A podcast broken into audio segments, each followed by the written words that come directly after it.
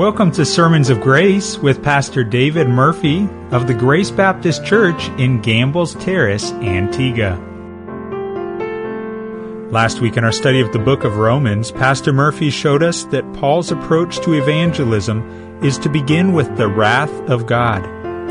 Today we'll see that this is the approach used throughout Scripture, and then we'll look at a few groups that hate this approach.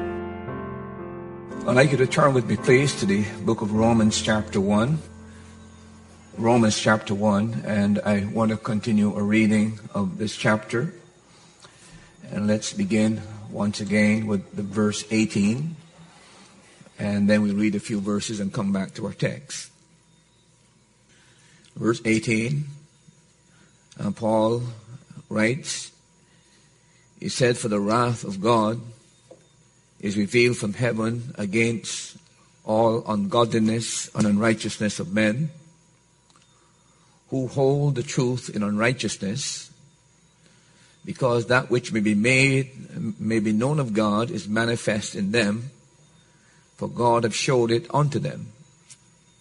For the invisible things of him from the creation of the world are clearly seen being understood by the things that are made even his eternal power and Godhead, so that they are without excuse. I wish that somehow I could read from verse number 18 to chapter 3 and verse 20, because that is one segment and dealing with one particular theme. But I just wanted you to get a, a gist of what is there, and then we'll come to deal with it at some future time. But I want to go back to verse number 18 this evening. I want to say to you that it's a very striking fact that when it comes to Paul writing his thesis on the gospel of salvation, because that's what the whole book of Romans is, if you don't know about. The whole, the theme of the book of Romans is salvation. That's the whole book.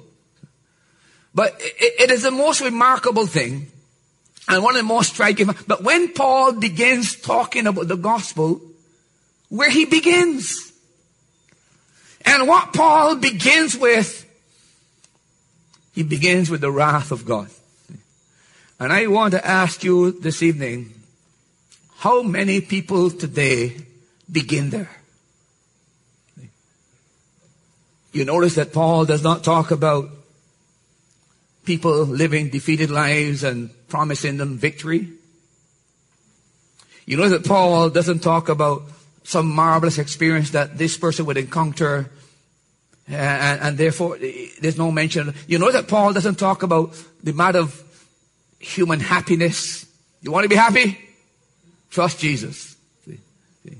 Have Jesus. You know that Paul doesn't talk about realizing your full human potential. Jesus can help you achieve your highest potential. See? None of that is here. See? You know that Paul doesn't talk about, hey, you want a better tomorrow? You notice that Paul doesn't say, you know, listen, God has unconditional love for you. It is not there. When Paul begins this whole matter, he begins with the realization of God and man's relation with God and that man is on the wrath.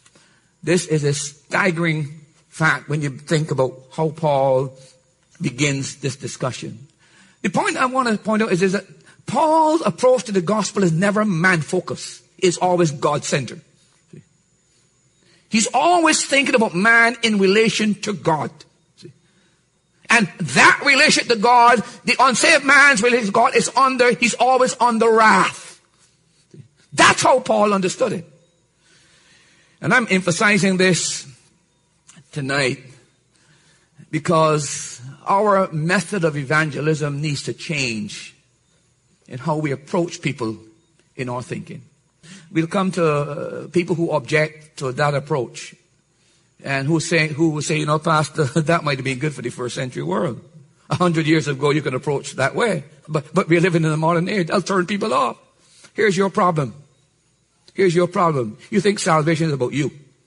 That you can save people. What you've forgotten is there's someone called the Holy Spirit. That He is the agent of salvation. And we can never go wrong by following the biblical approach because the author of the book is not Paul. The author of the book is the Spirit himself. So if we follow his method, he will honor his method. So don't panic about we turn people off if we say those kind of harsh things. I would suggest to you, my dear friends, about time that the modern world be given a shake-up call. Because listen to me, they are ease and Zion and they're on their way to hell and it doesn't seem to matter to them. Can't wake them up. See? Because we are presenting a gospel that is attractive.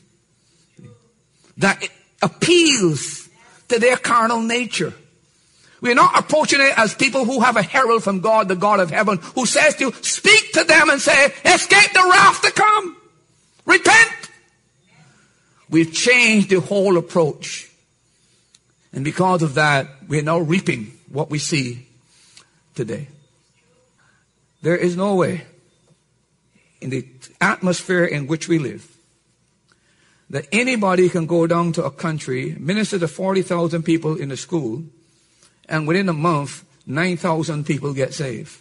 Doesn't exist. See? Doesn't exist. And the way you do that is you bring in rap artists, you bring in all these kind of to, to get the young people going and, get it, and then after they've all get excited, then you say, I preach the gospel. It is a deceptive way of preaching. Listen, let me tell you something that offends me greatly from the pulpit.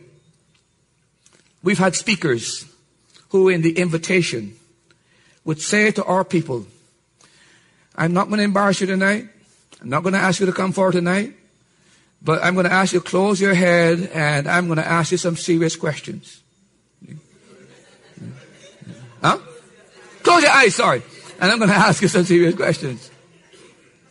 And then they begin to ask questions. Now they already told you I'm not going to embarrass you tonight. I'm not going to call you forward.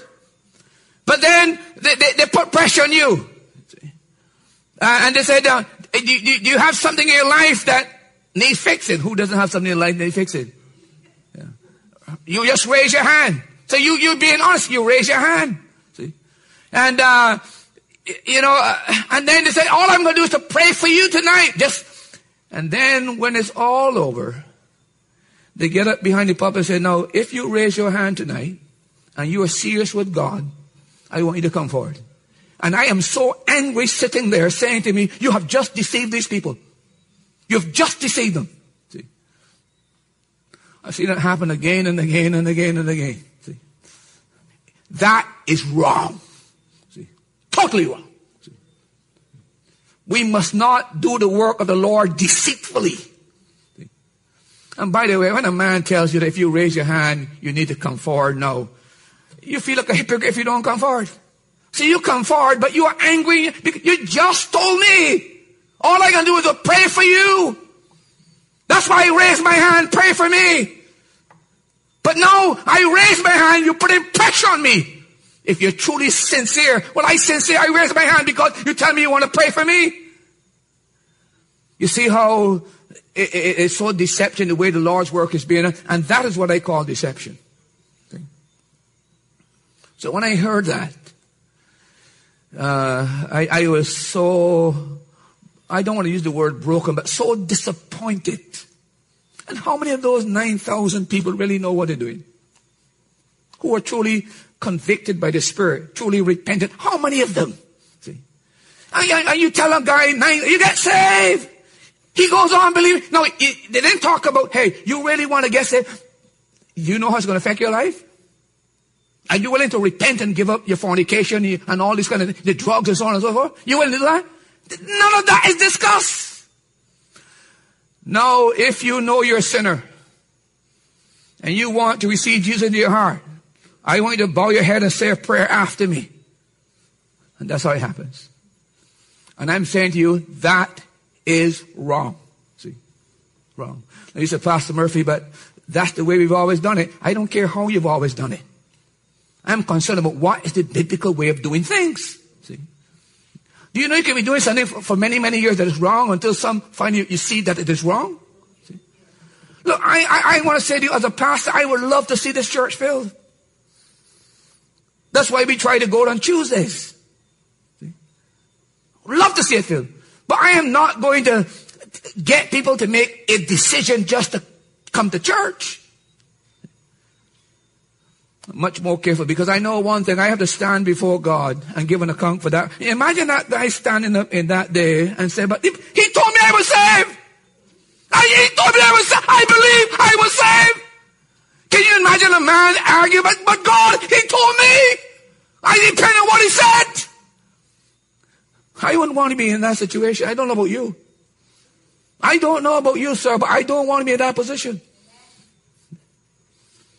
That's why I say that Christianity is far more serious than we make it. It's become like a hobby horse. Join the bandwagon. That's not what the gospel is all about. So what I'm saying to you tonight, that the apostle Paul doesn't start with the needs of people as such. He doesn't talk about the things that are bothering people and worrying people. He doesn't talk about the particular thing that is getting them down that they need to get lift off their shoulders. He doesn't talk about the general state of unhappiness that they find themselves in. Instead, the apostle Paul begins his dealing with the gospel and he says to them, listen, the important thing here, you must begin with the wrath of God. See, that's where Paul starts and that's where Paul begins. Look, if you start wrong, you can never end up right. See? So you've got to start right. And it's so important for us as a church to understand this epistle of Paul and to extract from that epistle the Pauline approach to this whole matter of evangelism and, and reaching. He's writing to the Romans about salvation. I repeat. That's what the whole book of Romans is about.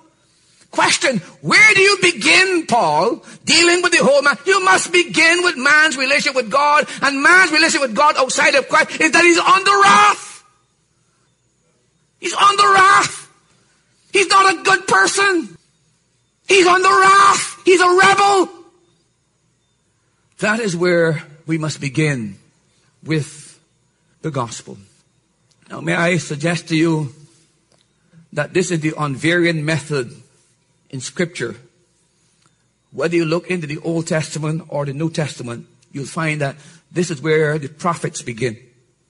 When the prophets are called into scene on the Old Testament to address God's people, the first thing they emphasize is wrath. And then after wrath, they talk about hope and consolation. They never begin with hope and consolation first. It's always wrath and judgment first. And then when the people are in a frame of mind, they say, okay, if that's the case, what do we do? It is then the prophet begins to say, listen, here's hope, here's consolation. Check it out. Every prophetic book that you will find when they go to the people of God, you'll find the first section is always about judgment, and then the last section is always about hope and consolation. Never is that reversed. But we have reversed that today. And we've created what I call the monstrosity of the modern church. And it is very, very hard to turn that around at this point in time. Uh, I don't want to get aside from this thing again, but you know, here's something that is a very bad thing that has happened in the church as well that you, you can't correct it now. It's very difficult. You'll almost hurt people's feelings. A man gets up and a woman begins to sing. And when she gets down, that doesn't belong in the church. Where does it belong in the church? See. That's not what the church is supposed to. But how are you going to change that now? You tell me how we can. The only way to change it is that we ourselves got to realize that that is not what we should be doing. We don't have to join in and, and because everybody's clapping, clapping too. Let them see that you don't think it. And then they ask you why. Because she didn't do that to get clapped. She did that to bring glory to God. I hope so. But what has happened? These things have gradually crept into the church. And before you know it, it takes over. Now it used to be that when a person was singing together, but now it's when a preacher finished preaching. They come down. And I will tell you this, I am terribly offended by that. Because that's not the purpose of the pulpit ministry. Your approach and my approach should be thank God for His Word. Not thank the pastor. He did a good job, pastor. He already got too much pride. You can give him more pride? You're going to give him more pride now? See? Now, I hope you see where I'm coming from. And I hope you understand. I'm not here to knock everybody because I know people do it because they don't think about it. It's just everybody's doing it. It's just a normal thing so we keep doing it. But I'm saying to you, we should be mature as a church to know that there are certain things that we're not, is not proper in the church. See? Without even the pastor having to say that.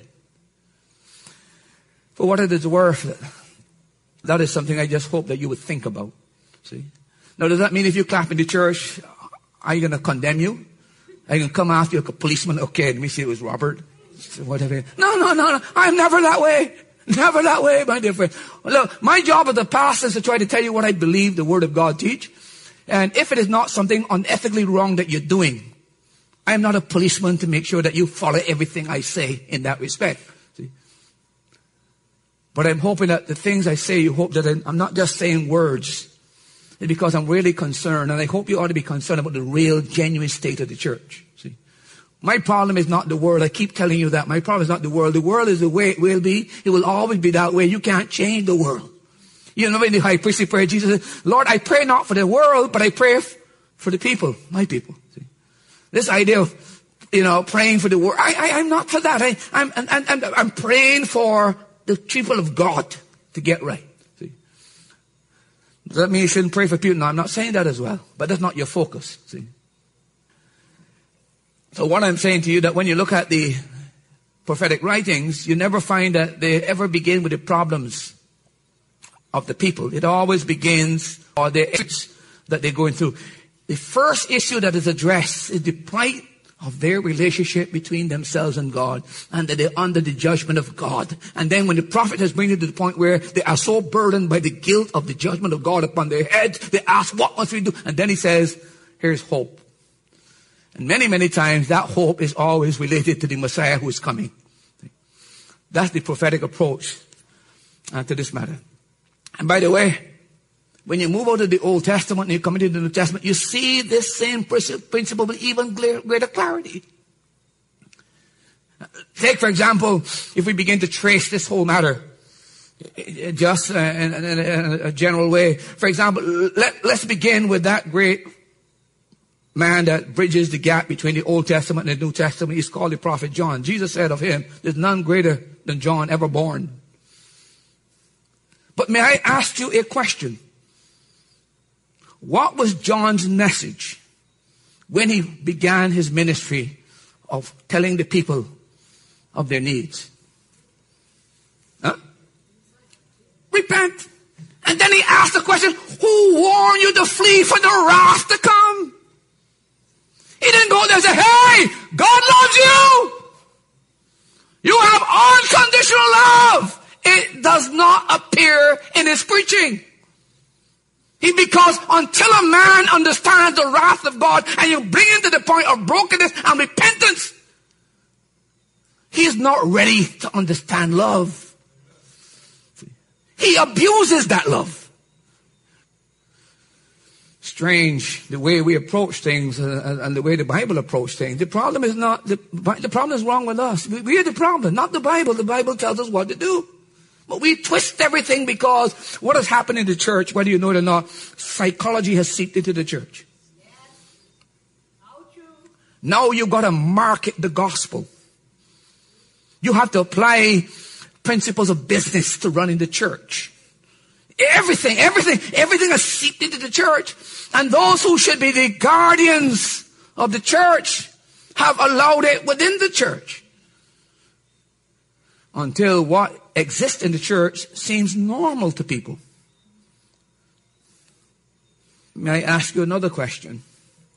Let's forget John for just a moment and uh, ask yourself the question when the Master came on the scene. Now, is there anybody more loving than Jesus? As a matter of fact, the Bible says he's the highest expression, the supreme expression of God's love. But let me ask you another question. When he came on the scene, what was his message? Oh, he went around saying, hey, God loves you! God loves you! Run into the kingdom! Again, the message is repent! Why do you need to repent? You are under the wrath of God! See? I would say to you, there is never an encounter with Christ with anyone in dealing with anyone, whether in personal evangelism, one-on-one, or in groups, ever he emphasizes the matter of God's love. It's not there. We are too lovey-dovey. We are loving people into hell right now, whether we know it or not. See? And they don't have the sense of gravity of the danger that they're in. We have made them comfortable in their situation. Not that any moment the wrath of God might burst forth from your head. You know, it, it, when something like that happens to you, that you really sense your mortality. That it is possible from what the doctor says to you that if this is true, and she go online and check it out or whatever it is, those of you who know what multiple sclerosis is would know what I'm talking about. You become like a vegetable. And I can imagine it's something, but it, it, takes something to shock them to bring her to the point where she understands, listen, what really is important is not these worldly things I want, but my relationship with God. That is what is needed. And that is why the apostle Paul emphasizes and begins with his discussion of the gospel with the wrath of God. This is his consistent theme and I hope to show you that uh, in just a moment. And then you notice that when our Lord came on the scene, he didn't tell the people, look, I, I, I tomorrow. I am here to, to help you to reach your fullest potential. Here are five ways to better you in six days. That's how it is. You listen to any evangelist on the television, and that's the essence of what they're saying. This guy that had this happy smile all the time, all seen. Always smile, like a plastic smile. and I am saying to myself, what in the world really attract people about his message? It's the same old thing we cycle again and again and again and again. Same thing. with you don't take my word for it. Listen to him for a whole week. And you see it's a recycled package. It's always something positive. See? Always. Never once as a matter of fact, I was listening to him on an interview some time ago, and the person asked him, well, but you don't talk about sin. Well, you don't talk about sin. And you know, his simple answer was that that is not what the Lord has called me to do. Well, if you're a preacher, you're not called to deal with sin, you ain't worth your salt. Because the real problem with man is sin. So if I'm not dealing with the main thing, something is wrong with me. Because the main thing will always be the main thing. Now, by the way, uh, don't, whatever good come out of this situation? Like, you know, remember when Paul was in prison? And he said, here I am in prison. Some preach Christ out of contention, some preach of goodwill. And then Paul said, what matters to me that Christ is preached? I got no jealousy about those guys. I hope that something they say will have some impact. But as a pastor, preaching in the church, my job is to alert you, not to buy into everything that you hear and that our approach will never be that form of approach. We have to come to scripture, find out what the Bible teaches, and we have to approach the Bible from that particular way. We're trying to trace this whole thing. We begin with John the Baptist. We, we turn to Christ. But let's move to the next stage and we see the, the preaching of Peter on the day of Pentecost. And again, what do you find that Peter tells? Man, what shall we do? What are we supposed to do? And Peter said, repent. That's what you do because you're under wrath. What do you know it or not? You're under the wrath. Repent. We find this consistent teaching, consistent emphasis. And you can trace it. And by the way, if you leave the book of, go, leave, leave Peter and you uh, go into the, uh, uh, by the way, could I say this? Remember that Peter had a very cosmopolitan audience on the day of Pentecost. As a matter of fact, while uh, doing some information, I went into the book of Acts and tried to trace how many ethnic groups were there, how many different nationalities were there. You can do it yourself. There are almost 15 or 16. And guess what?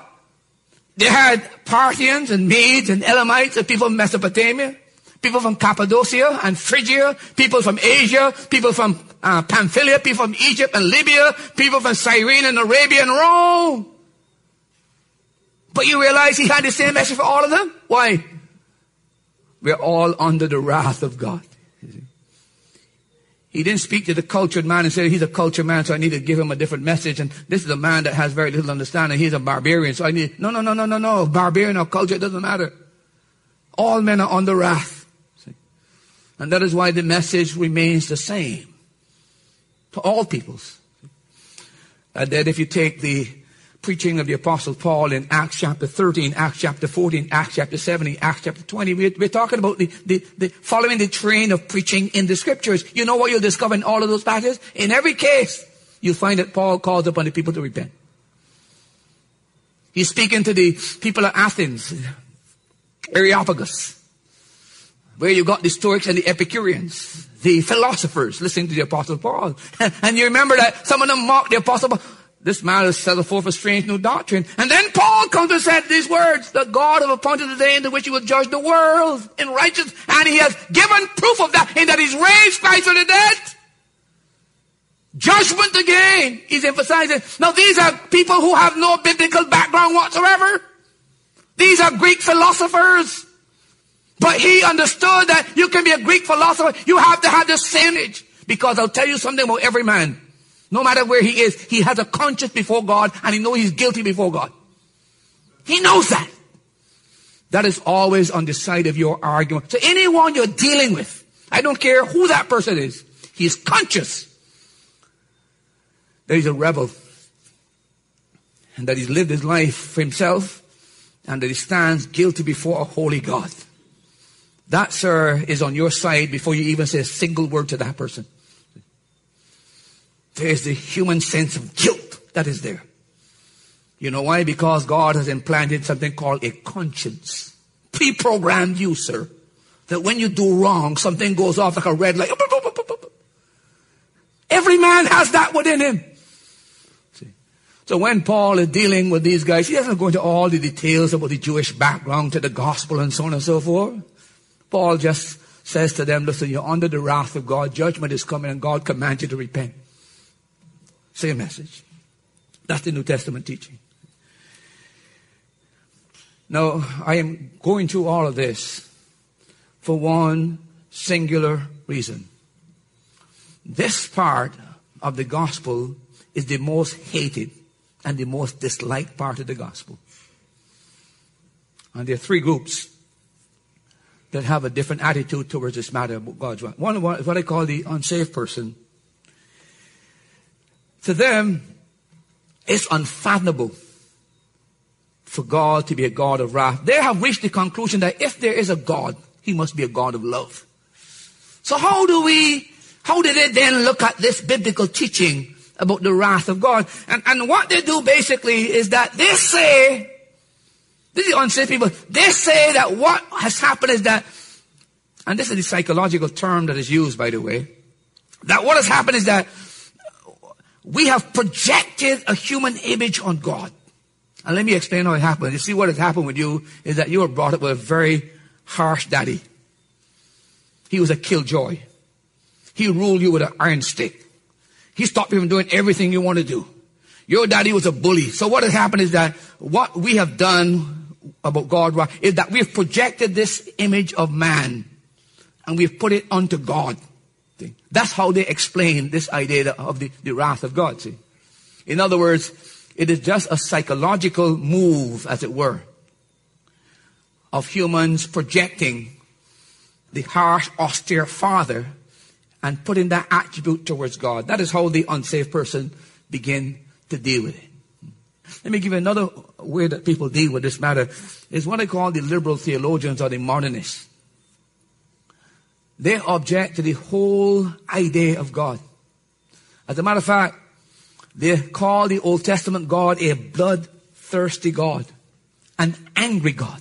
By the way, I'm not caricaturing what their sentiments are. I'm quoting exactly what they say in their books. And how they explain this idea of the wrath of God.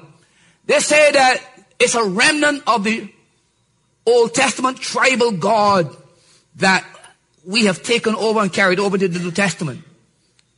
Now what bothers me sometimes, how can a man claim to be a Christian refer to the Old Testament God as a tribal God and that, we have taken the, the remnants of our old tribal God and transferred it to the New Testament and talk about the wrath of God, how, how, how a person can do that in their mind and still claim to be a Christian, I don't know.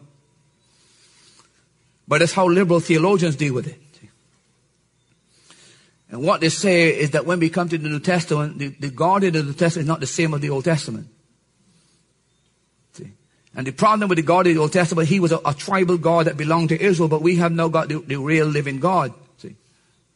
And they try to drive, drive a wedge between the Old Testament and the New Testament. Now I'm talking people who teach in schools.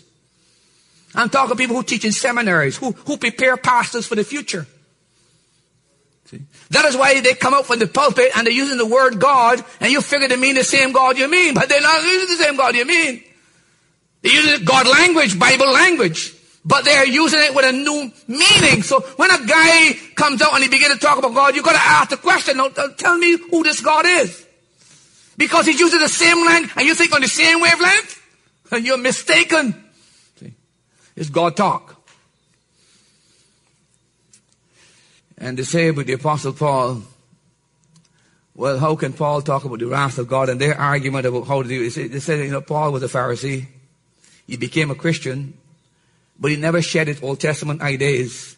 And he fostered this residual idea of a tribal God, and he put it on the God of the New Testament. And what's the problem with that? To them, the Bible is just an ordinary book, it's not inspired by God. See? And therefore they could come up with these forms of interpretations. But let me mention one other one quickly and then I'm going to come to close. It's what I call evangelicals who say they believe in the wrath of God, but in practice they deny it.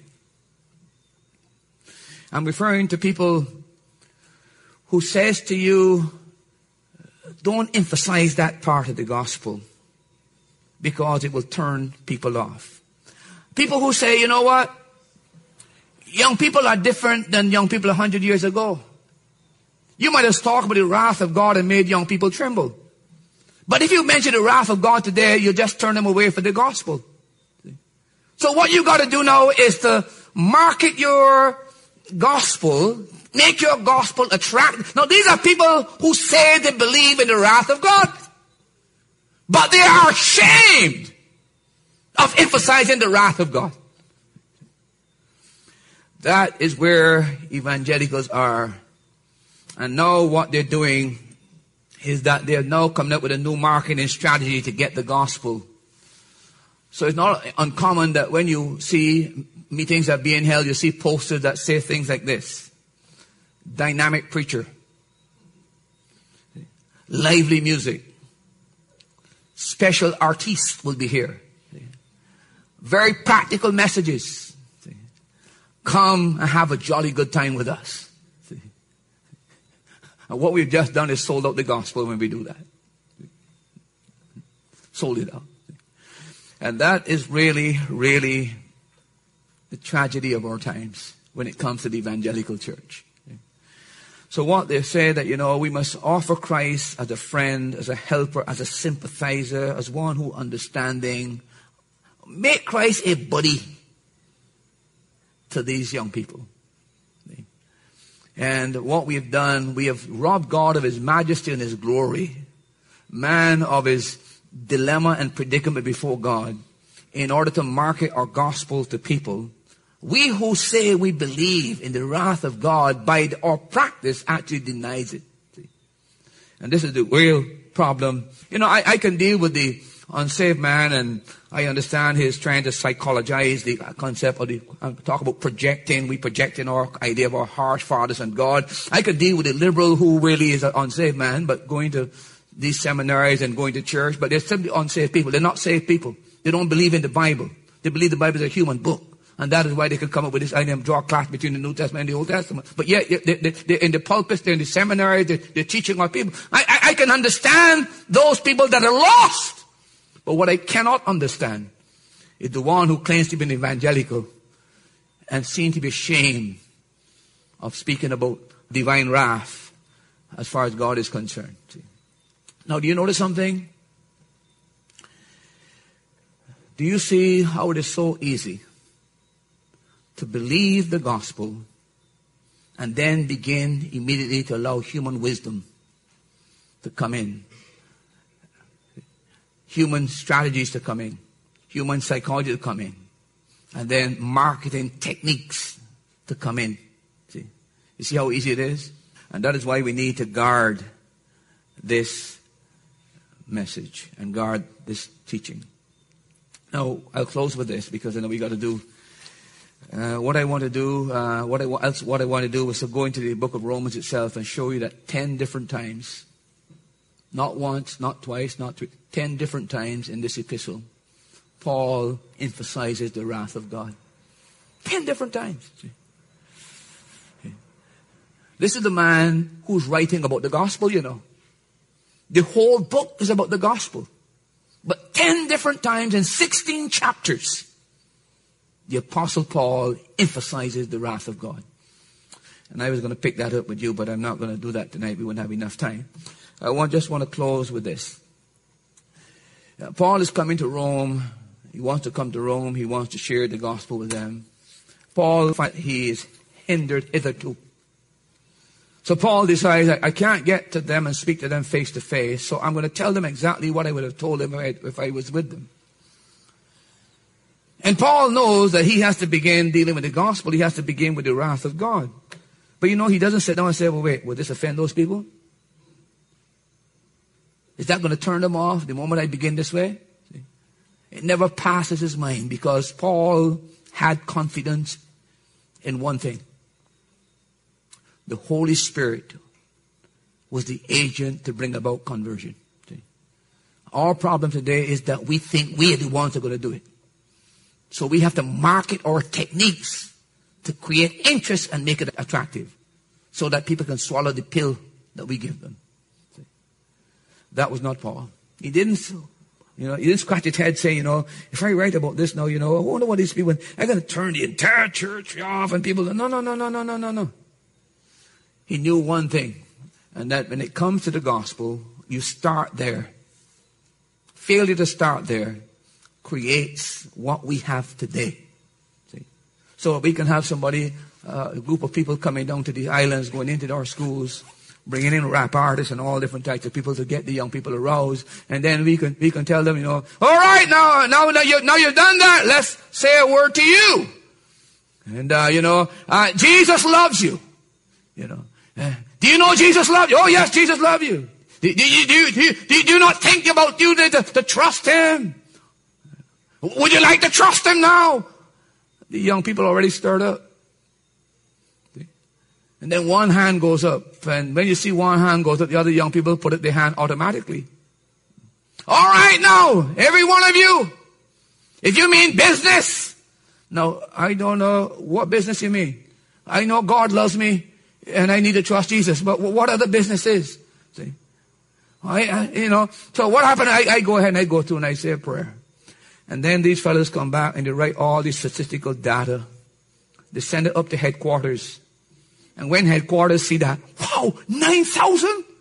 Woo! Shoot. Woo! See? Does that bother you?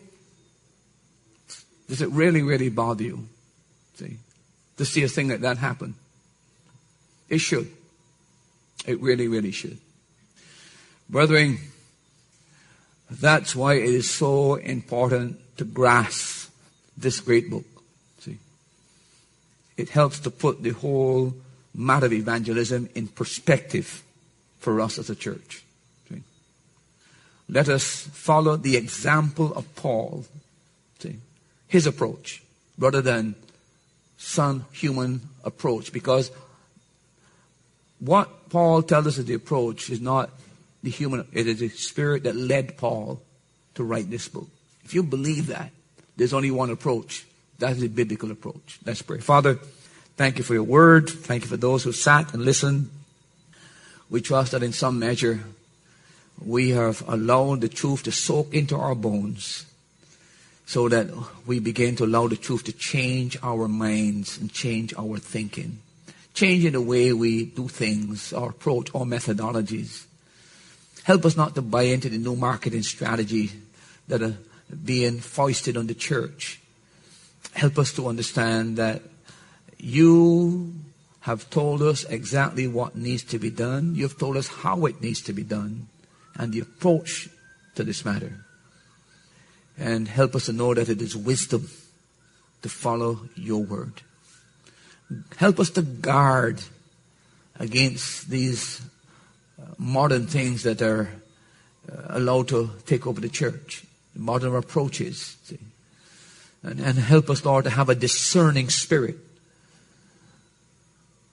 about these different methods. Help us, oh God. We love you. We want other people to know you. But help us not to cheapen the gospel in the interest of numbers. Help us to be concerned that when we leave that individual, that person has an understanding of the state before God, the need before God, the danger before God, and the consequences of putting their faith and trust in Christ. It is a new life. They are a new creature. Help them to understand that. May we, as your people, follow your principles and not subjugate your principles to human ideology. We thank you that you have given to us a sacred book. You've not left the church to meander in its darkness to try to find ways and means of doing your work. You've given us a manual that is to be our guide and instruction. Now, Lord, use your word in our lives, in our hearts, and help us as we evangelize and we witness and we soul win that we follow the biblical approach. The results might not be as numerous, but the results will last because it is done God's way. And that's what we should be concerned about as a church and as a ministry. Thank you for these dear people sitting and listening. And I trust, Lord, that it has been profitable to some extent in grounding them in the principles of your word and especially in the methodology by which we approach evangelism and outreach. We pray these things in Christ's name. Be sure to join us again next time here on Sermons of Grace as Pastor Murphy shows us the ways God has revealed his wrath. If you'd like to contact Pastor David Murphy or Grace Baptist Church, please call 268 462 4230 or visit during one of their service times. Sunday school is at 9 a.m., Sunday morning at 10 a.m., Sunday evening at 7 p.m., or Thursday evenings at 7 p.m. Grace Baptist Church is located on Rowan Henry Street in Gambles Terrace, Antigua.